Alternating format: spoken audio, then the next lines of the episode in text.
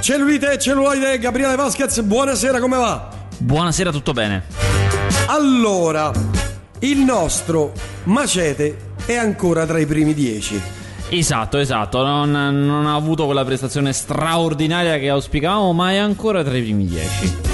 E questa è una piccola vittoria, diciamo. Sicuramente. Questa settimana sono usciti film importanti, eh. Mantiene la. Vabbè, comunque, prego. Ah, il box sicuramente office, eh, sì, è, il Macete è nono e ha, per dire sopra al decimo, che è con gli occhi dell'assassino, che invece è alla sua prima settimana. Ha esordito in decima posizione e, e Macete comunque ha fatto di più. Eh, ha fatto un incasso, alla fine è nono, ha fatto un incasso molto molto simile all'ottavo che è Source Code di Duncan Jones, che è un film bellissimo.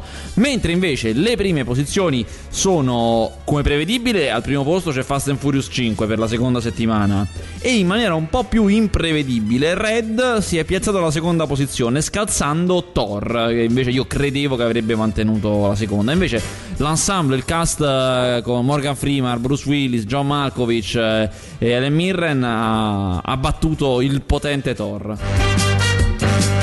Bene, ma veniamo, veniamo alle uscite di questa settimana. Ce ne sono di interessanti. C'è insomma il filmone Pirati dei Caraibi, che è quello che andremo a commentare per primo, immagino, suppongo, credo. Beh, senz'altro. Allora, i, i Pirati dei Caraibi, ah, i Pirati dei Caraibi è una saga strana perché è, è partito il primo film nel 2003 con la- l'ispirazione più assurda possibile, cioè il- non viene da un libro, non viene da un fumetto, non viene da una serie tv né da un film del passato, viene da un'attrazione di un parco giochi. Cioè, i Pirati dei Caraibi, prima che ci fosse il primo film della serie, è un'attrazione di Disneyland. Non mi ricordo quale, se Disneyland o Disney World. Comunque, uno dei due parchi che stanno in America ha questa attrazione che si chiama proprio I Pirati dei Caraibi, che è un, un vascello. Però non mi ricordo bene esattamente in che consista. Però, insomma, era un'attrazione di un parco giochi. La Disney ha detto: Sai che c'è? Facciamoci un film. Vabbè, ma chi è venuta l'idea, scusami? No, allora l'idea è venuta agli executive, ma l'idea era un'altra. L'idea era facciamo un film sui pirati. Vabbè, a questo l'hanno punto, fatta, l'hanno fatta Porci e Cani e va bene. esatto, però non sono mai andati bene. I film sui pirati hanno questa cosa non sono mai andati bene. L'ha fatto Polanski. Poi c'è quello con Gina Davis. Mm. A parte il trono nero, ma qui parliamo di anni 50. quello con Errol Flynn. L'hai visto il trono nero? No, tu? il trono nero non l'ho Lancaster. visto. Ah, grande Burt Lancaster. Eh no, mi manca, eh cavolo. no. Ah, mi eh. brutta questa Se non notizia. ricordo, cre- credo sia con Bart Lancaster. Verifichiamo perché è importante questa informazione, questa notizia. eh.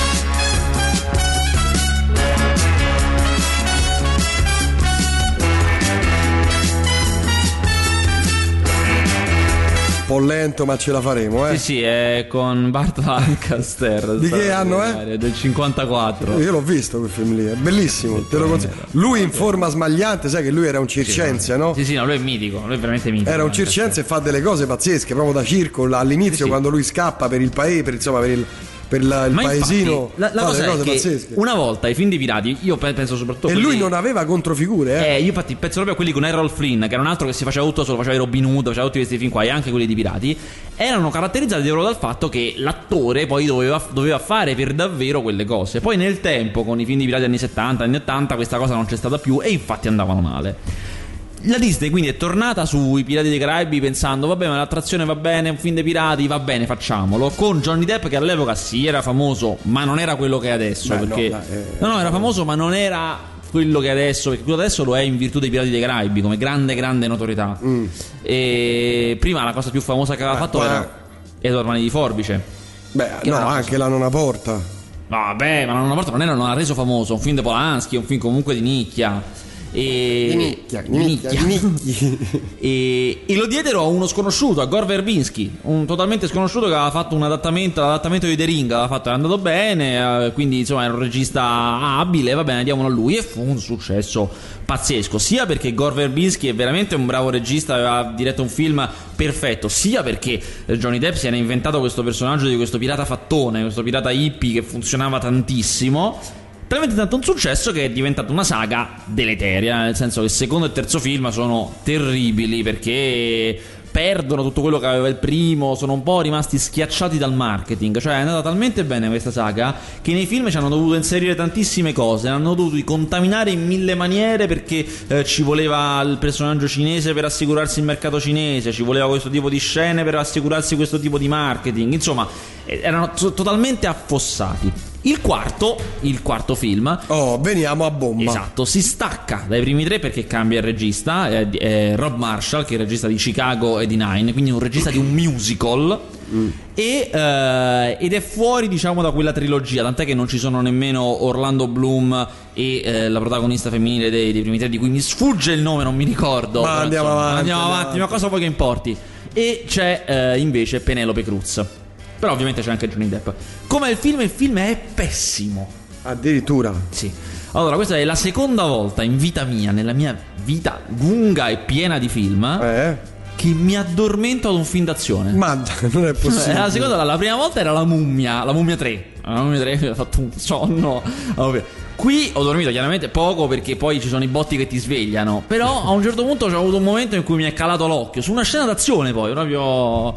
Eh, perché è eh, molto confusionario, molto molto confusionario. Quando l'azione non avviene davanti alla camera, ma è creata col montaggio. Quindi esagerano con i montaggi e con gli stacchi per creare azioni, ma poi i personaggi non fanno davvero cose d'azione. Eh, abbiamo detto che questi sono film in cui non c'è l'attore che fa davvero le cose, ci sono le controfigure, c'erano anche nei precedenti Pirati dei Caraibi che avevano comunque una buona azione, ma qui è proprio evidente. Cioè, quando si vede Johnny Depp in volto che fa spadate è proprio ingessato, cioè è una cosa proprio brutta Ma a proprio lì, vedersi. ta- Sì, capito che cerca di dare il colpo sulla spalla dell'altro proprio. E poi nelle scene in cui è da lontano di spalle, bravissimo. no? Lei salta in soppio da una parte all'altra. Cioè, proprio stonano palesemente in maniera fastidiosa, non sono armoniche.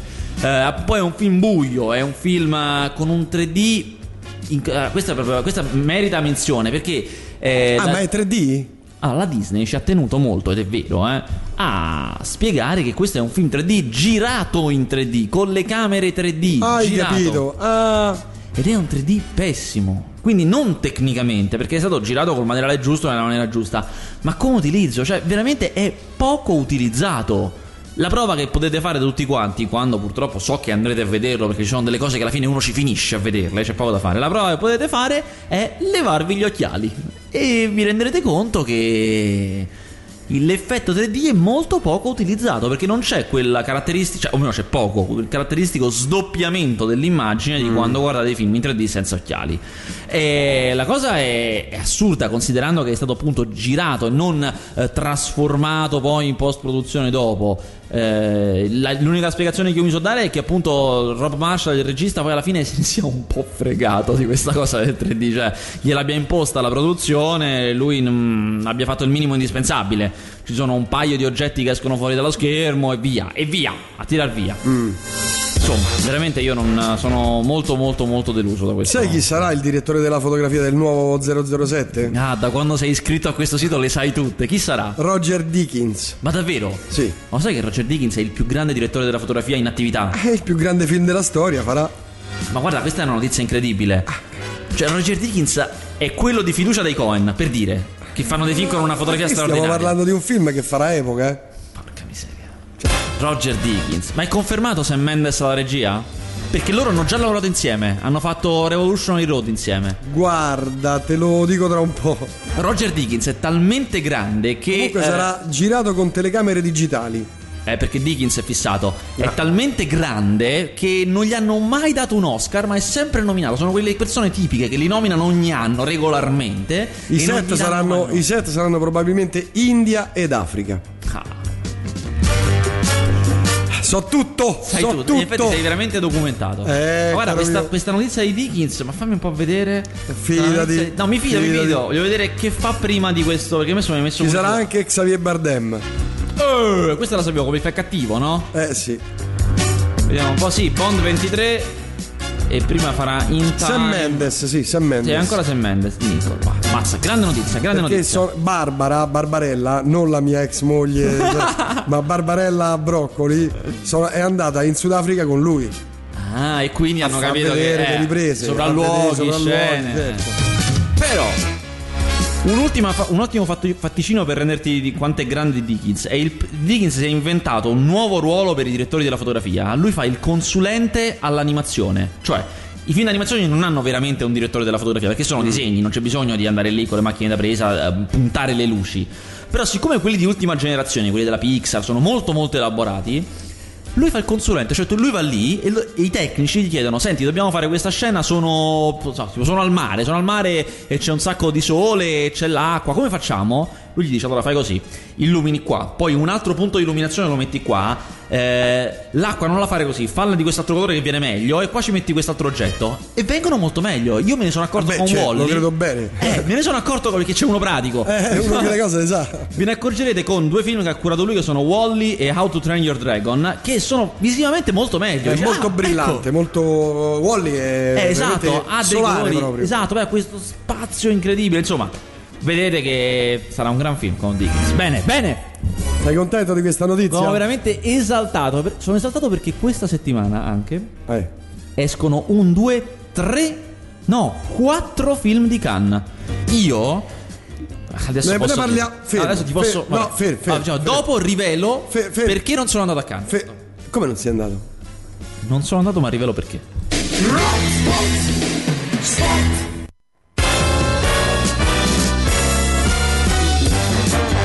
Allora, dimmi il migliore in ordine di classifica strettissima. Pierce Bron- Brosnan, Timothy Dalton, Roger Moore, George Lazenby e Sean Connery. Vabbè, Sean Connery, Sean Connery primo Sean posto. E Eh, vabbè. vabbè, leviamolo, primo posto. Seguito da Pierce Brosnan, Sì. Timothy Dalton, No, Roger Pierce- Moore, Pierce George Brosnan. Lazenby. Pierce Brosnan ha avuto la sfortuna di fare dei brutti film, ma lui era un buon Bond. A me piaceva. Mm. Aveva proprio la faccia e il, il fisico. Quindi direi Sean Connery, Pierce Brosnan. Eh, Poi c'è per esempio ecco, Lazenby. Lazenby ne ha fatto uno, però è bellissimo. Lazenby è bellissimo. Guarda, mi hai tolto le parole. Io non saprei chi mettere al secondo posto tra Lazenby e Daniel Craig. Eh, forse ci può sì. Guarda che Daniel Craig, credo che sì, ha grande potenziale. tra tutti, togliendo Sean Connery, è quello che mi è più piaciuto. Insieme a George Lazenby, che come dici tu, Sì. ha fatto un film solo di Bond. Tra Straordinario. nel- sulla neve, una cosa No, ma poi freddo rivisto, tremendo. io l'ho rivisto prima dell'ultimo Bond che hanno fatto che, che c'è stato. Ho rivisto oggi è straordinario, modernissimo. Sì, è veramente sì. straordinario. All'ultimo posto metterei Roger Moore. Sì, pure io concordo. Eh, tra Pierce Brosnan e Timothy Dalton un ex equo. No, a me piace molto di più Bro- Brosnan. Sì, sì, forse sì. All'ultimo posto ci mettiamo Roger Moore. De- decisamente. Troppo, troppo ingessato. Vabbè, torni- eh, scusa, eh, mi, mi Eh, sono sì. perso. Chiedo scusa agli ascoltatori, mi sono un po' perso. Vabbè, Diciamo, torniamo a bomba. Eh. Perché non sono andato a Cannes? Perché io so, io so che se la montagna non va da Maometto, Maometto va alla montagna. Che questa, eh, beh, questa settimana escono ben quattro film del Festival di Cannes. Ho capito, ma tu dovevi stare lì, essere lì, innanzitutto far presenza. Perché Dai, se non far ti si vede, presenza. non ti si vede, dici dove sta? È malato, ha Beh, smesso. no, ma c'è il, il valore Ah, del. cioè- Ma dov'è? Ma dov'è? Ma vieni? Ma ha detto che veniva, perché non Eh, c'è? No, no, ah, vedrai che non l'hanno mandato perché No, chissà ma dove. no, perché nessuno fa questa ipotesi, è talmente assurda, talmente impossibile che nessuno. sì, eh. Che poi dicono: Ma scusa, con tutti i soldi che gli dà Radio Rock, ma ti pare che non viene? Eh. Vabbè, insomma, quattro film escono questa settimana. Ah, questa settimana escono quattro film del Festival di Cannes, che sono I Pirati dei Caraibi, l'abbiamo detto che è passato fuori concorso. Eh, eh. Sì. Eh, Mr. Beaver, di cui parliamo adesso, che è un altro fuori concorso, è il film con eh, Jodie Foster e Mel Gibson. E due film straordinari, veramente bellissimi, che sono The Tree of Life, che è il nuovo film di Terence Malik, e Il ragazzo con la bicicletta, che è il nuovo film dei fratelli Dardenne. Bellissimi. Allora, innanzitutto, Mr. Beaver. Mr. Beaver è, eh, come abbiamo detto, non solo il nuovo film con Jodie Foster e con Mel Gibson, ma anche il nuovo film di Jodie Foster, cioè diretto da Jodie Foster ha diretto tre film in carriera, questo qui è il terzo chiaramente, e questo qui è un film molto molto strano. Ancora una volta è un film di famiglia, sulle famiglie, perché Jodie Foster si parte- già sta partendo il gruppo 007. al momento si chiama Gruppo Bond 23. e dicevo, come sempre, Jodie Foster fa film sulle famiglie, famiglie con dei problemi psicologici, dove c'è almeno un membro che ha dei problemi psicologici. In questo caso, la, la famiglia in questione ha il problema che il padre, ovvero Mel Gibson, soffre di una acuta forma. A un certo punto ha cominciato a soffrire di una acuta forma di depressione, per cui comunque una persona totalmente spogliata della voglia di fare qualsiasi cosa. Eh, quindi, come, come, potete immaginare, il lavoro comincia ad andare malissimo. Lui è proprietario di una fabbrica di videogiochi, eh, di giochi, di giocattoli, scusate, e comincia ad andare malissimo. E la vita in famiglia è ancora peggio, la sfiducia del figlio grande, il figlio piccolo che non, non sa più che pensare, la moglie che non ama più, e che a un certo punto addirittura lo caccia di casa. Tutto questo fino a che, ma siamo sempre all'inizio, eh, questo è proprio il prologo, fino a che lui decide di suicidarsi uh, ad inizio film, eh, si sta per buttare giù, ma in quel momento, visto che è ubriaco, ha bevuto e tutto quanto, siccome è totalmente ubriaco, ha in mano un pupazzetto di un criceto, di quelli che tu metti la mano dentro e gli muovi la bocca. Eh. E, e, questo pupazzetto gli parla. Cioè lui vede questo che lui ha in mano che gli parla. Chiaramente è bevuto, cosato, ha sbattuto Eh, la testa, cosa te? Si crea quindi dentro di lui una doppia personalità. Cioè, noi lo vediamo che lui parla muovendo proprio la bocca e non ventriloquismo, proprio muove la bocca, ma parla attraverso il, il criceto. E questo criceto assume quella che era la sua vecchia personalità, cioè una persona intraprendente, forte, cos'è. Però parla al posto suo, cioè si presenta come il criceto. E quindi con questo sdoppiamento lui ricomincia a vivere. Torna in fabbrica e comincia a, ric- a comandare, ma sempre parlando attraverso il criceto. criceto. Esatto, esatto. Va in televisione a fare interviste col criceto, parlando attraverso il criceto. Bellissimo. E- Bella idea, devo dire. Sì, sì, sì, sì. Questa cosa comincia a curarlo, tutto comincia ad andare a, a- a posto. Chiaramente, non ve lo dico nemmeno, non è proprio tutto tutto a posto, perché altrimenti che film è? Eh, e ci sarà tutto uno svolgimento nella seconda parte. Il film, allora, ogni film con Mel Gibson va visto, perché Mel Gibson è straordinario, è uno degli attori più straordinari e sottovalutati dell'era moderna. Sottovalutato anche perché ha questa sua piccola tendenza a insultare gli ebrei che gli crea alcune antipatie. Eh, Hollywood. pochetto, sì, sì. Sono cose che cre- tendono a creare dei nemici, ma diciamo, eh, sospendendo un attimo il giudizio sulle, sulle suoi ideali e i suoi valori nella vita vera, è un, un uomo di cinema straordinario.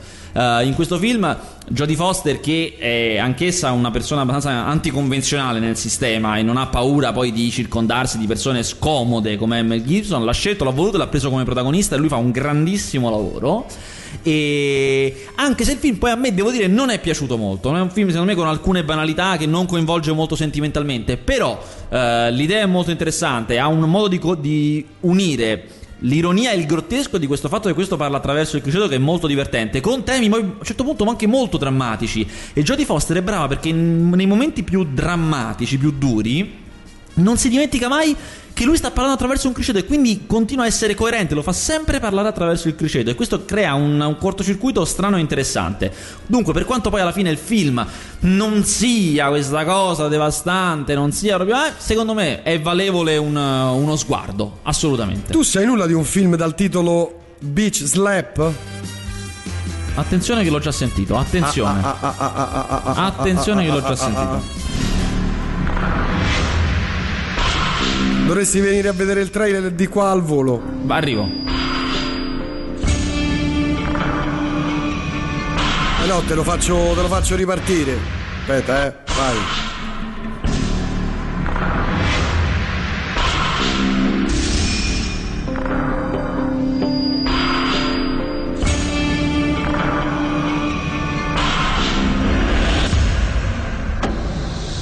How did you ladies end up out here anyway? Well, officer, it's quite a story.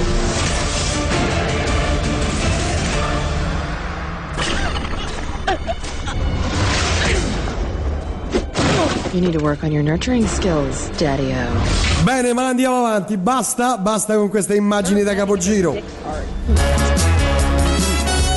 Come? Sta partendo un gruppo per questo film. Io credo di sì. Credo di sì. Eh, vedi quando. No, questo è un film del 2009. Mi sa che è anche già uscito in Italia, tra l'altro. No, no, no, no, non credo. No, no, verifica. Aspetta che verifico subito. Che essendo del 2009. Ah, ti stai perdendo il resto del trailer che è uno spettacolo. No, esce il 22 luglio. Me l'ha segnalato Giovanni, che è uno che di questi film se ne intende. Da, da Skype e che ringrazio infinitamente in maniera lo ringrazio in maniera ossessiva quasi Esce, esce il 22 luglio, è vero. 22 luglio io non ci sarò. Io non sono in Italia il 22 luglio. dove vai? In Cina. in Cina In Cina. c'è un festival di cinema cinese Vado a passare le mie vacanze in Cina. Ad approfondire il cinema cinese. vengo anch'io Bravo. Quanto Ho un stai? biglietto. Caccio Cioè, via quella, quell'altra persona che viene con me. Ma la caccio sì, va via perché bene, Tanto avevo già in mente di cacciarla bravo, via. bravo. E mi si libera un biglietto. Perché io in Cina ho 3-4 amici Nei punti giusti. dei punti giusti. Secondo me è da vedere, talmente sì, secondo me è da fare un gruppo. Potrei tornare prima dalla Cina. Potremmo. Potre- giusto, potremmo tornare Eh, prima dalla Cina. scusa, eh. Vabbè, andiamo avanti. Ma andiamo avanti. Sì. Altri film del Festival di Cannes che sono già nelle nostre sale che potete già andare a mirare e fate bene se ci andate. Tree of Life. Allora, The Tree of Life è ufficialmente, non lo dico solamente, cioè mi permetto di dirlo con ufficialità perché non lo dico solamente io, è abbastanza una cosa abbastanza uh, opinione diffusa. Il film semplicemente più atteso degli ultimi tre anni. Perché è il film più Eh, atteso degli ultimi tre anni? Esatto. Perché è il nuovo film di Terence Malick. Terence Malick è un cineasta incredibile che fa pochissimi film. È- ha girato La rabbia giovane, I giorni del cielo, La sottile linea rossa e Il nuovo mondo in 30 anni. Ha fatto quattro film in 30 anni. E nonostante non sia accreditato, quindi non lo trovate da nessuna parte. Qui mi ma- dicono che non sia un criceto ma un castoro. Ragione, è un castoro. Giusto, giusto. Mamma mia, come fai? Piccole, piccoli sbafi 15 messaggi sono arrivati su sta E cosa. madonna. Ma, ma- ma- ma passiamo a Malik. Malik, eh, in 30 anni 4 film, ma ha preso parte a tutti i più grandi film degli anni 70 del cinema americano, da Taxi Driver a Apocalypse Now, nonostante non sia accreditato perché è una persona schiva, ma è un fatto noto, un fatto noto e acclarato che è così.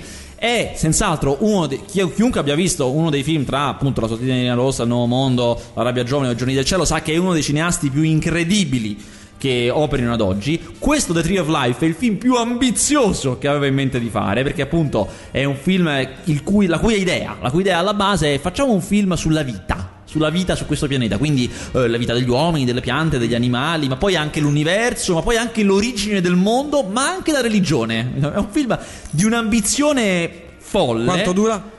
100. No, forse di meno. No, sì, 120 mi sa. Due un paio d'orette, va. So, per parlare di tutto questo ci può Eh, stare. insomma, pensavo. E ambiziosissimo. Che doveva essere pronto. Io mi ricordo che si diceva: "Eh, È pronto, è pronto. Sta al Festival di Cannes dell'anno scorso. Si diceva. Poi si è continuato a dirlo per ogni festival che c'è stato. E a Venezia, eh, è pronto. eh, cioè, a Venezia c'è Malik. Niente. A Berlino, e a Berlino c'è Malik stavolta. eh, niente. Finalmente questa volta è pronto. È un film con Brad Pitt e con Sean Penn. Che cosa racconta? Come vi ho detto, lo scopo è raccontare la vita, incredibile. Però Sì, lo fa ci sarà una attraverso- storia. lo Oh. fa attraverso questo- la storia di quest'uomo, Sean Penn, nella modernità ai giorni d'oggi, che ricorda la sua vita da ragazzo negli anni 50, quando appunto era bambino e aveva questo rapporto con i fratelli e con il padre, Brad Pitt. Eh, come tutti i film di Malik, la trama c'è o non c'è? È una cosa un po' così. Sì, c'è questo rapporto, ci sono delle morti, perché è un film anche molto... Ma come sulla vita ci sono le morti. Perché la morte è parte della È vita. parte della vita, hai ragione, eh, Ma a, certo, ma a un certo punto ci sono i dinosauri. Sono i dinosauri a un certo punto. Perché c'è tutta una deviazione sull'origine della vita, sull'origine dell'universo. Incontrano i dinosauri? No, non li incontrano, c'è una parte, una parte sullo spazio. È così, è un film di deviazioni. Sembra il finale di 2001 Odissea nello spazio. Ah. Un po' più lineare, eh? però insomma, ha molte cose di 2000 dichiarate. Molte cose dichiarate che vengono da 2001 Odissea nello spazio, che è un altro film su questi temi. Eh, a, un certo punto, a un certo punto c'è un momento bellissimo in cui la madre di Sean Penn vola, vola a un certo punto. Ma, ma io ve lo sto dicendo apposta per creare un senso di s- strano, perché è un film strano, ma vedrete bellissimo, molto coinvolgente, con delle immagini, un sentimentalismo legato alle immagini e non alle parole che non è comune. E veramente un'esperienza pazzesca. Mm, Le critiche sono divise a metà: c'è chi dice no, ha sgravato, no, non ce l'ha fatta, no, voleva troppo e non l'ha raggiunto. E chi come me sostiene che è un film riuscitissimo, bellissimo veramente. Solo contro tutti.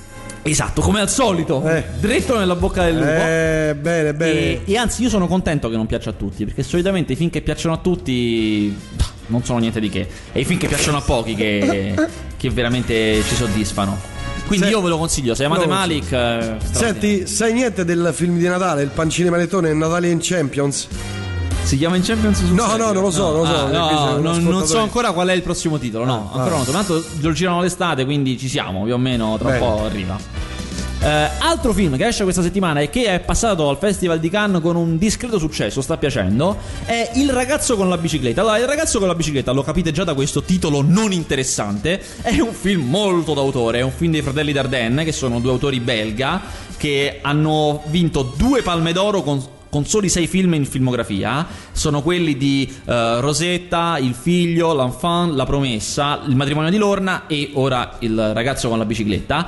Sono secondo me i cineasti migliori che esistano ad oggi per quanto riguarda il cinema molto autoriale europeo, molto d'autore. Sono, per, per farvi un'idea, sono quelle. Loro sono molto noti perché fanno questi film terribili, tragicissimi, dove tutto va malissimo e dove quando, quando proprio le cose vanno veramente male, che tu pensi non possono andare peggio, poi peggiorano. Eh, però io sono son un grande amante di questi film molto drammatici. Questo Il ragazzo con la bicicletta non è così drammatico. Un, per la prima volta vediamo un filo di speranza, quindi un po' si, si distacca dai film precedenti. Ha un protagonista questo ragazzo fantastico, molto ben scritto, molto ben disegnato. È un, un, un, ragazzo con un bambino con una volontà di ferro che cerca suo padre. Un, si intuisce che il padre l'ha, a un certo punto l'ha abbandonato, ma a un'età grande, cioè a 10 anni, 12 anni più o meno, l'ha abbandonato. E, però lui è convinto di no, quindi a tutti quanti ripete che a tutti i costi vuole andare, vuole tornare a casa perché ci sta il padre. Gli rispondono che no, la casa l'ha abbandonato, ma lui non ci crede, scappa da qualsiasi istituzione, da qualsiasi persona. Lo chiudono in macchina e lui esce, lo mettono dietro un muro e lui scavalca continuamente. E quando poi si trova di fronte all'evidenza dei fatti, cioè che il padre davvero non vuole stare con lui, non si arrende ancora. È un un, ha una forza di volontà che passa in maniera molto forte, perché poi i Darden sono bravissimi a rendere questi sentimenti. E, e, quello che gli succederà dopo, quando a un certo punto ha capito come, come stanno le cose e dovrà venire a patti con questa cosa è ancora più esaltante e ha un finale straordinario. Insomma, a me è piaciuto veramente molto e se vi piace il cinema autoriale europeo di corsa andare a vedere il ragazzo con la bicicletta. Vediamo se riesce a sgamare che film è questo.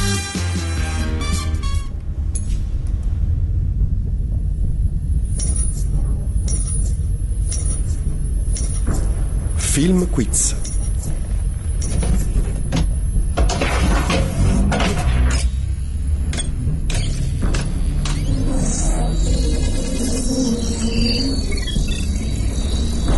Devi ancora uscire, eh?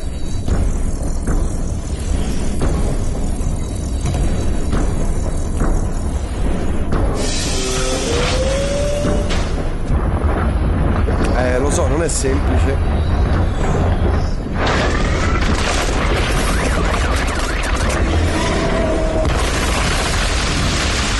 Lo sai? Super 8. No, ah. deve ancora uscire. Eh, Super 8 deve ancora uscire. Cos'è Super 8? Eh, mo ne parliamo. Eh, è possibile, dai, non puoi indovinare. Eh, è una no. specie di mazinga gigantesco. No, allora non lo so. Guy King the Movie. ecco perché non lo sapevo. È bellissimo, eh. Attenzione, l'ascoltatore che ce l'ha spedito è. Ma cos'è? È asiatico? Non lo so. Non lo so, però insomma Gay in the Movie che è un film secondo me da andare a vedere perché a me questi film qui piacciono da morire. Vediamo se indovini questo, almeno questo. Almeno questo, eh. È uno dei film più attesi.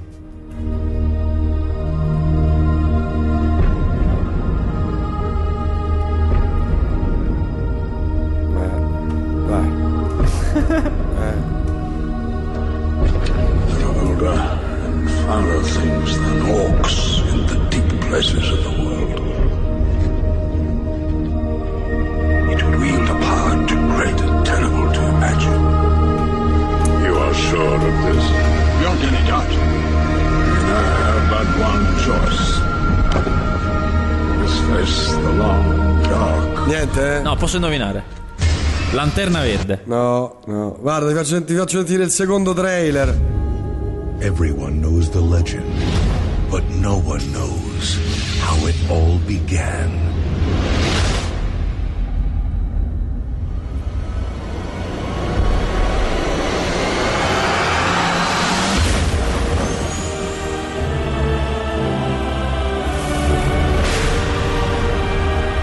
e ce l'hanno messa tutta per farlo bene perché dal trailer deve essere uno di quei film che altro che i film precedenti eh ho detto troppo altro che i film che hanno preceduto questo Giusto, giusto, Eh, dai. giusto, giusto, giusto, no, è giusto, giusto. Perché, perché non ho visto ancora questo trailer, però ho capito, è l'Hobbit. Eh, Eh, però giusto. co- bravo, complimenti perché non era facile, non era semplice per niente. eh. Mamma mia, oh. Bellissimo, deve essere un film di film Sì, proprio- anche perché è diretto dallo stesso che ha diretto il Signore degli Anelli. che sarà in regista. 3D questo qui, eh. Ciao, Sì. sono Ercole, un tassista romano. Vuoi sapere cosa ho vissuto grazie a Corona? Prego. Eh, diciamo, ultimo film di questa settimana. Pessimo film. Aia. Pessimo. È Il Dilemma. Il Dilemma è il nuovo film di Ron Howard. Ron Howard ha diretto Apollo 13, Beautiful Mind, Cinderella Man. Eh, chi più ne ha più ne metta. Il codice da Vinci. È Ricky Cunningham dei- di Happy Days, che è diventato regista nella sua età adulta. Che secondo me è un pessimo cineasta e ha fatto una- un'altra volta un pessimo film. Che è questo Dilemma, che è una commedia. Commedia è un genere che lui faceva negli anni 80, anche un po' nei 90 e ha, ha smesso di fare negli ultimi più o meno 12 anni e adesso ci ritorna. Ci ritorna come? Da grande autore perché ha vinto degli Oscar, perché è stato molto incensato, è considerato l'ultimo erede dello stile classico americano, secondo me è una serie di solamente delle balle, Eh, tant'è che questo film, che dovrebbe essere una commedia sofisticata, una commedia tra- nei- sui rapporti tra gli uomini in realtà è abbastanza stupido. Cos'è?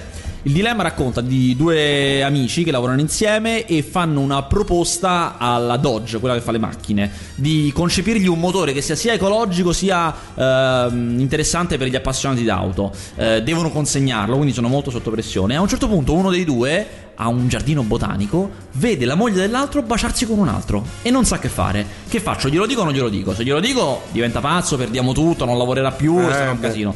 Se non glielo dico però che amico sono. Eh, Esatto. beh, e questo è il dilemma del film. eh. Il film è pessimo, non tanto per il dilemma, ma perché è gestito male. Ron Howard mira a mettere in luce se stesso, cioè fa vedere, Dio come sono bravo, guarda qui, i ricordi desaturati, senza colore, e questa ripresa audace, eh, e si perde poi invece il senso di questi, queste commedie che invece è essere molto trasparenti, lasciare spazio alle gag, ai protagonisti, i comprimari, i comprimari non ci sono, non esistono. È tutto centrato su Vince Vaughn, che è anche produttore e quindi si è molto battuto, si, si dedica molto da, da tutto se stesso in questo film, però c'è solo lui veramente. Gli altri- il rapporto con gli altri personaggi è gestito malissimo. Insomma, secondo me il dilemma è un film veramente medio con la spocchia del- del- della grande commedia. Pessimo. Allora, qui Giovanni scrive: Mi permetto de- di farvi da assistente per salvare cellulite e celluloide dalle sviste di Gabriele Nicola. Mi- questa cosa mi ricorda Eva contro Eva. Però ha toppato pure lui sull'Hobbit perché ha detto Transformer 3. Ah, e allora, e chi Ah. correggerà il correttore? Ah, ah. Vasquez è il migliore, è Esatto. il migliore. Ma del, del resto lo dice il mio cachet. Anche perché è il numero uno, diciamo. Dopo, Dopo? eh, dopo quello che c'è la mattina. Oh. Ah, vabbè, certo, lui è fuori concorso. Oh, cioè. Però possiamo dire una cosa. Lui sta che in questo momento, Tu- esatto, possiamo dire mi fa- mi in questo momento domanda. sono il migliore in Italia. In questo momento, stando, Cioè, in stando questo istante sì. Esatto. Mi chiedono se stiamo trasmettendo in diretta da Cannes. Va bene, ci avete scoperto. Sì, eh, vabbè, non siamo riusciti a nasconderlo. Non volevo tirarmela, ma quest'anno ho portato tutta la redazione a Cannes. Allora, ehm, a noi pirati non è piaciuto il 3D poco efficace. Wikipedia dice che è quasi tutto in post produzione. Però No, no, tre non è vero. bocciate. È fatto. Wikipedia sbaglia. Dico che sbaglia perché. come il- spesso fa. No, non spessissimo, Eh, può capitare. voglia. Sbaglia perché io ho seguito la lavorazione del film ed è assolutamente. Cioè, ho le dichiarazioni del- delle- dei produttori che non è che possono mentire, altrimenti succedono cavoli. È assolutamente un 3D vero.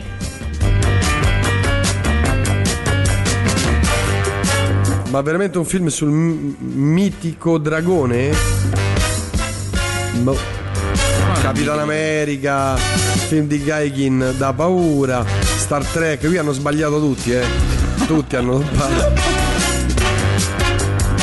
Ah, vediamo se becchi questo, aspetta, eh. Aspetta, eh.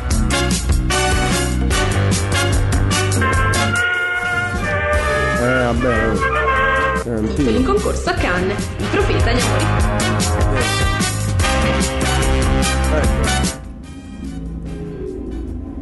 Two vampire elders have been slain. Eh beh, già scamato, eh. eh. L'ha detto. Esatto, il Vampire Elders, quello de- col coso, come si chiama? No, no. No, no, no, lo so, lo so, lo so. Differences will be set aside. Porca miseria, lo so. Allegiances will be made. And soon, Coso Underworld. Bravo, il 4, bravissimo, bravissimo, bravissimo. Numero 1 Vasquez. Eh,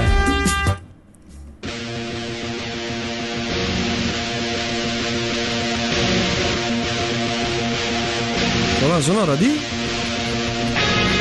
Questo lo ignoro.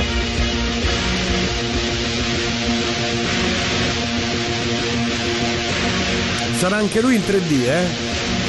Ah, però.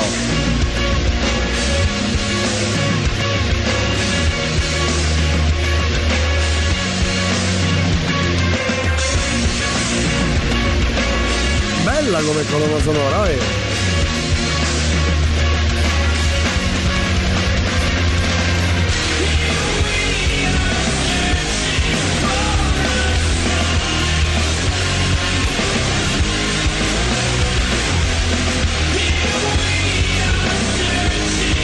Chiudiamo con questo, va. È diretto da due svedesi. Eh? È diretto da due svedesi. Sarà un capolavoro. Ma che è Underworld 4? Sì. Mamma mia. Ha dei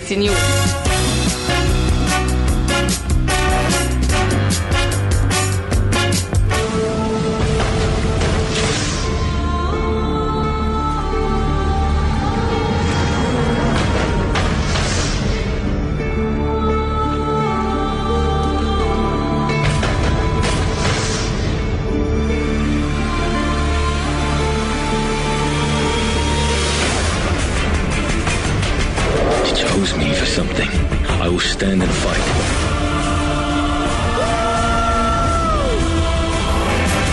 Questo, è un- questo è un po' difficilino, eh.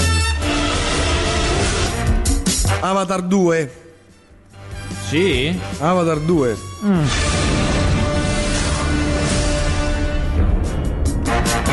Ah, è vero, è vero che no, perché siamo l'accento Sarà diretto dallo stesso, ma- sempre da Spiel- da Spielberg? No, eh, Cameron. Da Cameron, chiedo Sì, scusa. Vabbè, siamo in chiusura, 20 e 58, qui c'è Mario che fa avanti e indietro nervosissimamente perché ha tanta di quella musica da mettere che è roba da matti. Che gli esce dalle tasche. Prossimi film? Allora, usciranno prossimi film- rapidamente? la settimana prossima è una settimana moscia, esce solamente Una notte da leoni 2, il seguito di Una notte da leoni. E la settimana ancora dopo, peggio mi sento. E invece, tra tre settimane, il 10 giugno, esce il film che dobbiamo attendere, che è 13 Assassini. 13 Assassini ne parleremo, è un film che io ho visto a Venezia ed è bellissimo, di Takashi Miike. Un, Ah, ne parlavi già la sì, scorsa un film di samurai straordinario. Oh, mi dicono il trailer del robot giapponese, credo sia finto, non c'è nessun film in uscita, sono un paio d'anni che circola. Ecco perché non lo sapevo. Bravo, vedi, sei Non sono caduto nella Sei trappola. straordinario, guarda, io veramente, cioè, oltre a te, veramente. Chi meglio, ma neanche. Di- dimmi un critico, il migliore. Alò.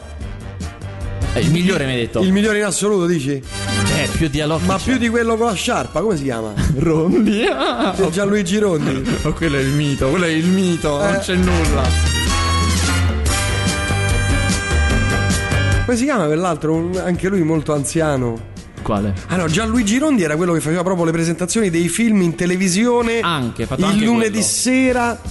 Era lui e Claudio Giffava, mi sembra. Claudio Giffava ma sì, prima, prima, il primo però è stato lui. Forse non anche. Di Gianluigi Rondi che commentava il film, non ricordo se Pieri prima. Razzini anche lo faceva, io so. Mi ricordo. Ah. Mi ricordo non mai. I grandi vecchi della critica, Eh. gli ultimi ancora in vita, perché Ro- Rondi ha veramente. Io vi dico solo una cosa, questa ha, come dire, a merito di Rondi, che ricordiamolo è il mio superiore, perché è il direttore del Festival di Roma. Ecco. Quindi io riverisco subito, riverisco al le- direttore, direttore. Che lecca. E Guarda, roba- sai che Rondi, il primo festival della sua vita a cui ha partecipato, è stato il Festival di Venezia del 1948. Ma dai, del Giuro. 48. 48. Il primo dopo la guerra, aveva 20 anni. Renditi conto. Infatti, E il primo, il, il tuo primo? L'altro anno. Cannes. No, il mio primo è stato già. Il mio primo festival è stato dal 2006. Sarà stato. So.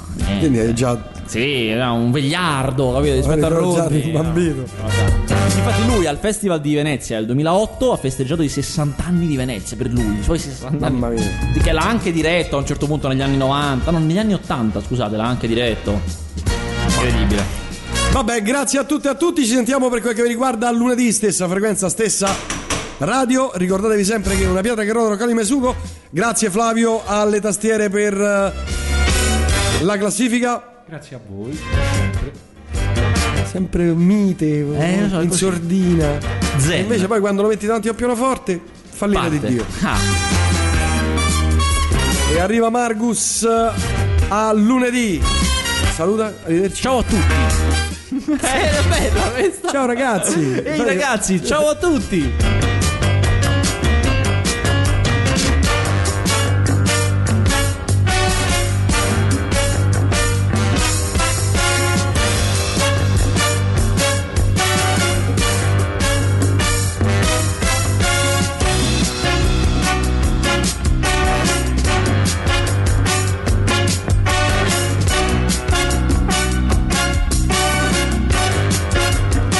Andiamo, eh, ce ne andiamo, ce ne andiamo. Arrivederci, arrivederci. Pubblicità, pu- pu- pu- pu- pubblicità. Dove sta? Non lo trovo più. Sì, eccolo qua. Dopo Fantasy e Bambi, la Walt Disney presenta un nuovo cartone animato. Oh, Simon Giacomo, hai preso la roba? Chiaro, Gian Antonio. Ho preso anche un pacchetto di pasticche. Oh, sei fantastico, così possiamo andare alla festa di già da Laura a sballare tutti quanti insieme alla Poelcan.